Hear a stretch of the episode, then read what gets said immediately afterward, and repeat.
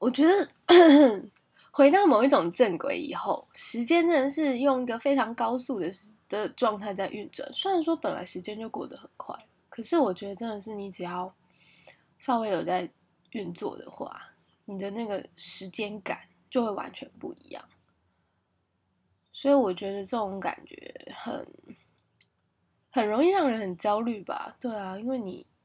你就会觉得呃好像做了很多什么，可是又好像也没做什么，然后时间就过了。那年纪越大应该会越有这种沉重的感觉，所以才会经常会有所谓的长辈会觉得啊，你们怎么可以这么虚度光阴。但是虚度光阴这件事情到底有没有错，我实在是觉得很难下判断了。有些人就真的需要虚度光阴一阵子才会才会觉得舒服吧。当然他以后要后悔是他的事情啊，我会觉得不需要这么严苛。反正人生在找寻自己的定位跟意义这件事情上本来就没有那么容易。有些人会觉得不重要，可以把它搁置一旁，但并不是每个人都这么认为的。嗯，觉得昨天諮商师跟我讨论的一个事情让我有一点，我不知道我是透露出什么东西，但是他只告诉我，不管我现在要做什么决定，就是仍然不要期待有人给我答案。其实这还蛮真实的，就是我也是没有抱持着有谁会给我答案这件事情，但我感受到他感受到我的那个问号很大颗，然后有点疲于，就是疲于现状的那个感觉很明显。所以他就说无论无论如何啦，就是不要不要把谁的答案当作是我的答案，因为那时候我会嗯、就算突然好像抓到浮板一样，可是那个毕竟不是不是问，就是我我一定会知道那个并不是解决问题根源的一个方法。所以我觉得哦蛮有道理的。而且我觉得就是这种没有答案的状态其实才是正常，才是常态。就是生命给的突如其来真的不是我们能够去想象的。那要怎么办呢？我是真的不知道要怎么办啦。我就这样跟他讲，然后他就他就笑，然后他就说这这还蛮正常的，因为毕竟这件事情本来就是一辈子的功课。那只是他还是会建议我最好是要有一个目标啦，短暂的目标，就是想想就是自己自己暂时目标，因为毕竟有一个目标比较容易去坚持着活着吧。对啊，那反正我觉得我最近很努力的想要突破一些以前的事情，然后当然还是会呃好像又不小心卡在同一个地方那种感觉，但但我觉得重新要去做这件事情的这件这个这个勇气，我很愿意鼓励我自己，对啊。然后至于未来到底会是什么样子，我觉得真的会容易很焦虑，很焦虑。然后要去隐藏这份焦虑，其实并不困难，因为你其实知道。哦，大家知道，呃，正常的人的状态是什么，或是很有活力的样子，或是气色很好的样子，要怎么去营造？可是就是哦，你真的疲惫，就是懒，就是你没有打算要让自己就是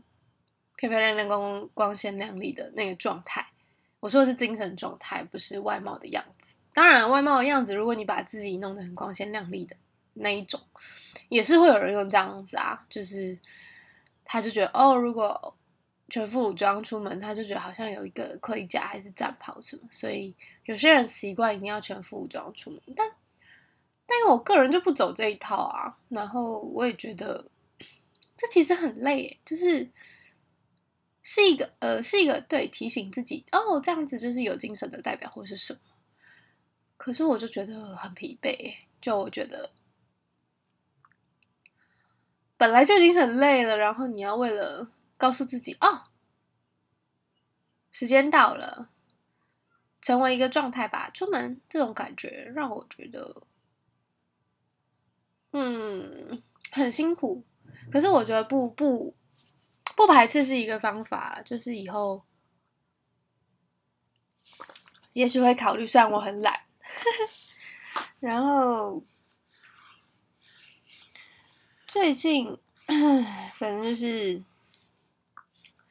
新疆棉的议题呢那我看到那影片觉得很荒谬，因为他就说 H N 是荒谬的番词，我真的觉得很好笑。然后早上看到杜文泽分享了一个他的看法，就是艺艺人能不能表态这些事情或者什么。然后还有看到一篇在讲说，诶，他是在讲说过去是被迫表态，到现在是主动主张。我觉得这件事情也是蛮值得讨论的。就嗯，我其实在想，就是确实啊，就是嗯，这是他们的工作，这是他们的赚钱的方法。他们急着切割，一定是因为不切割的的那个失去比较多。但我觉得在人格跟人人本跟国格这种东西，或是价值观啊之类这种东西，你真的很难去要求在那个位置上的那个人去思考说他要怎么做，因为也许他签的约是不容许他不这么做的，或是根本那些约那些声明可能也不是他自己发的，很有可能。但我并不想要，我并不想要去去。呃，合理化他们的行为，但我我自己会觉得，我现在好像比较多一点点包容度，就会觉得哦，好像很可以接受。虽然我还是默默去把那些人的赞都退掉了，确实是有点难过啦。毕竟，毕竟你就知道哦，他们很有很有声量，很有能力或是什么的，他们如果愿意，可是我们没办法逼他们做选择啦。所以我我唯一能够做到的就是自己默默去把他们暂退掉，这非常的，呃，就是我就是小虾米，可是我觉得我还是想这么做。以前以前 Facebook 的触及还很高的时候，那时候很多的人或是粉专，他们很爱善用就是封锁的功能。可是现在因为触及降低啦，所以超级多就是超级多粉专都会把那些封锁给打开，然后让别人来骂他们。其实就所以才会有那句啊，黑粉才是真粉。流量还没有这么聪明到可以告诉你它是正流量还是负流量，所以只要有流量就是好流量。上周在看美术史的时候，也有一句话就讲到说，呃，这个世界上最悲惨的事情，不是有人骂你，而是没有人评论你。对，对于艺术的那个圈子是这样子解读，没有错。可是说实在的，你搬到现在来，你用到社群平台上，用在媒体上，用在声量上，确实都是这样子啊，没有。没有任何一个地方不需要声量，可是我觉得这件事情就很可怕，就是每个人都是为了追求声量，然后，呃，当然 YouTube 那一波已经过了。YouTube 有一阵子就是，呃，有一群 YouTuber 他们是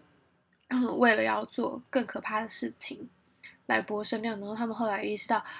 他如果再继续再做更可怕的事情，他的反正他会把他的粉丝的胃口养得很大，然后我觉得这是一个啊，我们对于异状的事情感到平常化，这件事情非常恐怖，而且我们对于刺激的感受会越来越小，我们没有办法，我们对于恐恐惧、灾难、异常这些事情感到了平淡，也就是我们如果真的发生这件事情，我们会。亚于说哦，原来他的冲击这么大，它的反作用力这么强，所以我觉得，嗯，先让自己可以好好的过生活，好好的感觉你现在的每一刻的那个正常的值是什么，然后你才有办法知道说，哦，如果真的那样的话，看到的那些东西才会有警惕的作用，不然你真的就是会觉得，哦，反正就是影片，或是哦，反正就是别人的事情，这这也没有什么不好啦，就是太忧国忧民，然后再把所有的事情都把自己置身在那个，其实精神中会很累。我其实也很尽可能的想要学会，就是不要在乎这么多事情，因为我确实自己现在状况还没有很好。我觉得要去承认自己状况不好这件事情是我学习很久的，那也发现就是我开始就是去勇于承认自己状况不好以后才发现，哦，我我就是在看那些很有活力很乐观然后觉得一切都没有问题的那些人的时候，我就好像有一种看到，哦，以前的我自己，然后很为还是会很为他们开心啦，可是就会觉得原来以前别人看我是那种感觉，那也没有不好啊。我觉得就是每个人生命中都一定会有沉寂的时候，我只是刚好现在就是在那个状态，那愿不愿意改变或愿不愿意做点什么变动都是我自己的事情，唯一可以唯一可以唯一可以感受到我自己愿意去放下，是我自己觉得，哦，其实还蛮舒服的，因为太努力真的很辛苦，曾经努力过这么久就会有这种感觉，然后以后的成就感当然一定就不会这么大，但我觉得失败是需要练习的，就是当你当你接受过比较多不被认可或是不被看好的那个状态，你的 range 也就会变得比较宽阔，你不会再积极赢，告诉自己一定要赢，一定要拿到成就，反正我就是要做就要做到最好，不然不要做。这个状况其实很不 OK， 我以前怎么会把这句话当成自己的前进的动力，我其实也觉得有点可怕。为了这个要做就做到最好，到底要付出多少，真的是无法想象。当然我也不是觉得说我也不是觉得说不要把事情做好，而是我觉得是可以慢慢来，不用一次不用要求自己一次就到最好。你如果有办法进步，你如果有办法坚持做下去，比你为了这个然后焚烧一切，然后以后就不愿意再碰不敢再碰还要好。一次投入太多，一次投入太大，真的很辛苦也很累，但我还是很有时候还是会很怀念啦，过去那个对、呃、很多事情都是第一次碰的那个心情，我觉得在那个状态下，所以为什么初生之犊不畏虎，我觉得多多少少就有这种感觉吧。大概就是怎么样去找到自己心情的平衡，然后设立一些自己觉得可以做到的事情，然后去完成它以后，你就会觉得、嗯、这一切没那么难，重新建立自信心吧。我觉得慢慢去感受说，哦，失败也没什么嘛，因为你你就算做到了，好像也不代表是真的成功。有时候我觉得完成的那个喜悦，它是很突如其来的，它就很多人会恭喜你，可是你自己知道那个过程 ，Oh my gosh， 有多痛苦，或是有多辛苦，然后也不会有人有办法跟你感同身受，所以那对你来说，我自己是珍贵的，是宝贵，所以你留下来了。但我必须说，就是不是每个人都有办法做到这样，然后。我以前也会问别人为什么不跟我一样，就是拼尽全力什么 blah blah。现在才知道哦，没有，因为在他们的生命中，其实成功或者是完成某件事情，对他们来讲不是最重要的。所以啦，失败也没有什么关系。就这个失败要看你怎么定义啊。如果只是没有达成大家的期待期待的话，这个失败有差吗？对我来说，只要只要是哦，我想要试试看，试出来的结果发现，嗯，这不是我喜欢的，那这样这也很好啊，这在你的人生里面就变成是一个呃很好很很好的经验，对啊。我觉得要找到讨厌的东西很容易，但你真的要喜欢一件事情，没有那么轻松。前阵子把《后翼弃兵》看完了，它里面的配角就告诉主角说：“看到你让我觉得我可以放弃这个兴趣了，因为我没有你的那么喜欢。”我甚至找不到我继续这件事情的原因是什么。有时候不知道自己什么时候要停下来的一个原因，是因为找不到找不到想要继续的理由。那如果其实你有想要继续的理由，只是你好像暂时还做不到，就一定是哪里出了问题。所以享受这个跟还没有成功的状态共存，绝对不会很舒服啦，可是我觉得会慢慢是一个常态，然后也许我们都可以试着去多失败几次，因为其实一次的成功有时候会让你盲目以为自己是真的喜欢。